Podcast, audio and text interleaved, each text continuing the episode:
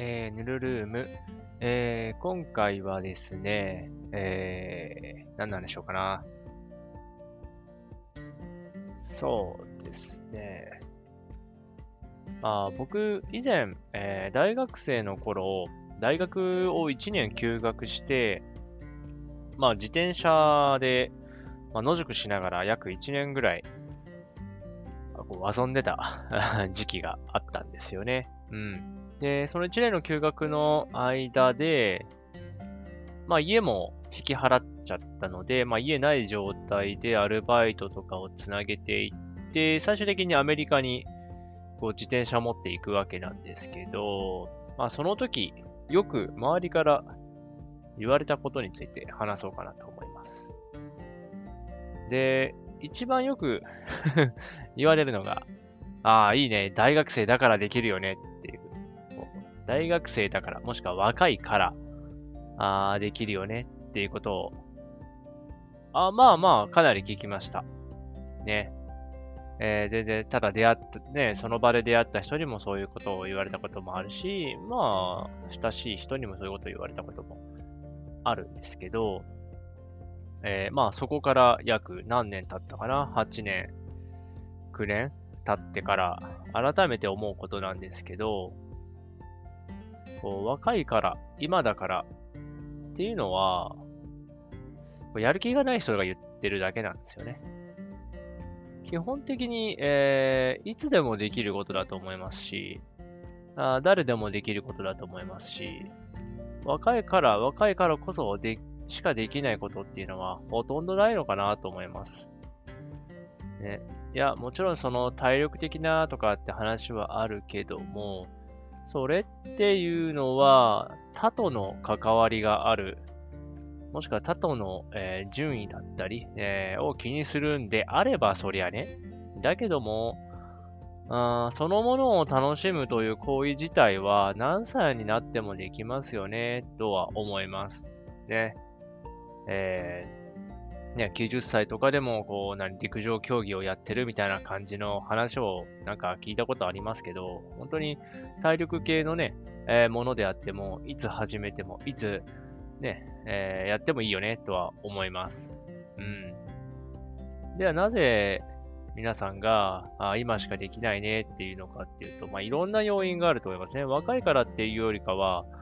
あ時間的制約だったり、生活のしがらみ的なものですよね。例えば家族がいる人が、ね、いきなり、ああ、明日から家ないからっていうことはできないでしょうから、そういうね、えー、僕と全く同じ体験をすることはできないとは思うんですけれども、まあでも旅ができるかできないかで言ったら別に旅はできる。例えば野宿できるかできない。野宿はできる。うん、まあ家を手放すことはできないにしても、えー、まあ例えば会社休んで、まあ家族が許してくれたら、まあ2日3日じゃあ河川敷で過ごしてみるかとかね、えー、疑似ホームレス体験やってみようかなとか、こう、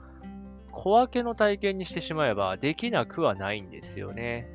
で、よく僕がそのアメリカに行くっていうことで家を引き払ったり大学を休学したりとかってやっていく中で、よくこう常連さんとか仲のいい人に言ってたのが、えっと、いや僕はコンビニに行くかのような手軽さで やるんだっていうことをよく言ってました。家の近くのコンビニ行こうみたいなノリで全然いいでしょっていうぐらいのイメージですね。ねいや、海外危ないじゃんとかっていうのがあるとは思うんですけど、確かに危ないですよね。文化は違うし、言葉は違いますし。だとしても最低限そこで暮らしてる人がいるってことは、そう生きることはできるんだよね。ねまあもちろん気をつけないといけないんですけどね、外から来た人間に対して、こう、あんまりいいことを思ってない人もいるだろうしね。うん。とはいえ、皆さんね、若い人が何かやってるのを見て、ああ、若いからできるんだなっていうのは間違ってますよと、個人的には思います。誰もが簡単にできると思います。ね。まあ困難な人もいるとは思うけども、まあでもやりたかったらできるよっていう。若くないからとか、年がとかっていうのを言い訳にしているだけで、本当にやりたいんだったらできますよねっていう。ね。ねだから、なんだろうね。若いから今のうちにやっといた方がいいよっていうのは、おめえは何者だよって、個人的には思いますけどね。なので、まあ、どうだろう。これを聞いて皆さんがどう考えるかわからないですけど、若いうちにやっとくといいよなんて気軽に言ってねえで、おめえもなんかしろよっていう ね、いいねいいねって思うんだったら、じゃあ自分もやってみなよっていう。全然できるから。ね。若いからできるっていうか、そいつが、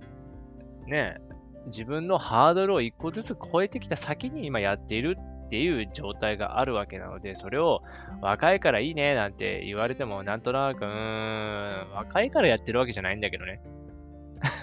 誰もが今現在っていうのが最先端なわけじゃないですか。最新版みたいな。ね。え、ね、私、ね、の最新版が今日、今、この録音している今なんで、最新版ですよ。ね、旧バージョンの方が優れてるとは言えないでしょ。別にいろんな問題解決してるかもしれないし。ね、もちろんバージョンアップ重ねていく上で、えー、ね、機能が ロックされちゃったようなものも出てくるとは思いますけど、ね、いつでもできるんですよね。何でもね。まあ、皆さんがね、今現時点で最新版なんだから何でもできますよっていうことを言いたいです。はい。ね、アメリカ、ちなみにアメリカはね、僕2週間ちょっとで帰ってきました。ね、本当は3ヶ月ビザギリギリまでいようと思ってたんだけど、まあ、お金なくし落としたとか、いろいろあって、あ、もうダメだな、帰らなきゃって言って、引き返して、ね、カリフォルニアからまた帰ってきましたね。そう、カリフォルニアの、えー、ロサンゼルス国際空港に着いて、で、またそこから帰ってきましたね。何キロ走ったのかな ?800 キロぐらいかな？うん。ねまあ、英語も全くわかんなかったんで、空港に降り立った瞬間から、まずあの、入国審査を、えー、何言ってるかわかんないから 割と揉めましたよ ね帰るときはね、僕は帰るときも揉めたね。あの、9.11のテロの何年後？多分そんなに年数経ってないときに空港に、まあその利用したので、えー、当日チケットを買ったんですよね。だから引き返してきても、その日飛ぶチケットを買おうとしたら、その9.11の影響があるから、あの、チェック厳しいよって話になって、で、確かにチェック厳しかったですよ。全部持ち物広げられてというか、その手に持つね、全部広げられて、えー、で、なんかメモみたいので、衣類とかをこすって、検査機入れて、で、一個一個画面を見せせられて、ここ、ここみたいな感じで、OK、OK って言って、それが何を意味してるか全くわかんないけどね、多分英語で説明してくれたんだけど、僕は全くわかんないから、OK、OK って言って、で、あの映画で見るあの身体検査ですよ。パンパンってあの、足とか こう腕周りとかね、ポッケとかをこう全部触られて、で、OK、通っていいよって言って、帰るときはね、出国審査、うん、はやりましたね。でね、なかなかね、面白い体験でしたよ。英語全くわかんなくても、一応ね、アメリカ行って遊んで帰って来れると いうことは分かりました。えー、なのでね、まあ、アメリカ行くにしても、まあ、海外、海外でもいいし、国内でもいいけど、皆さんね、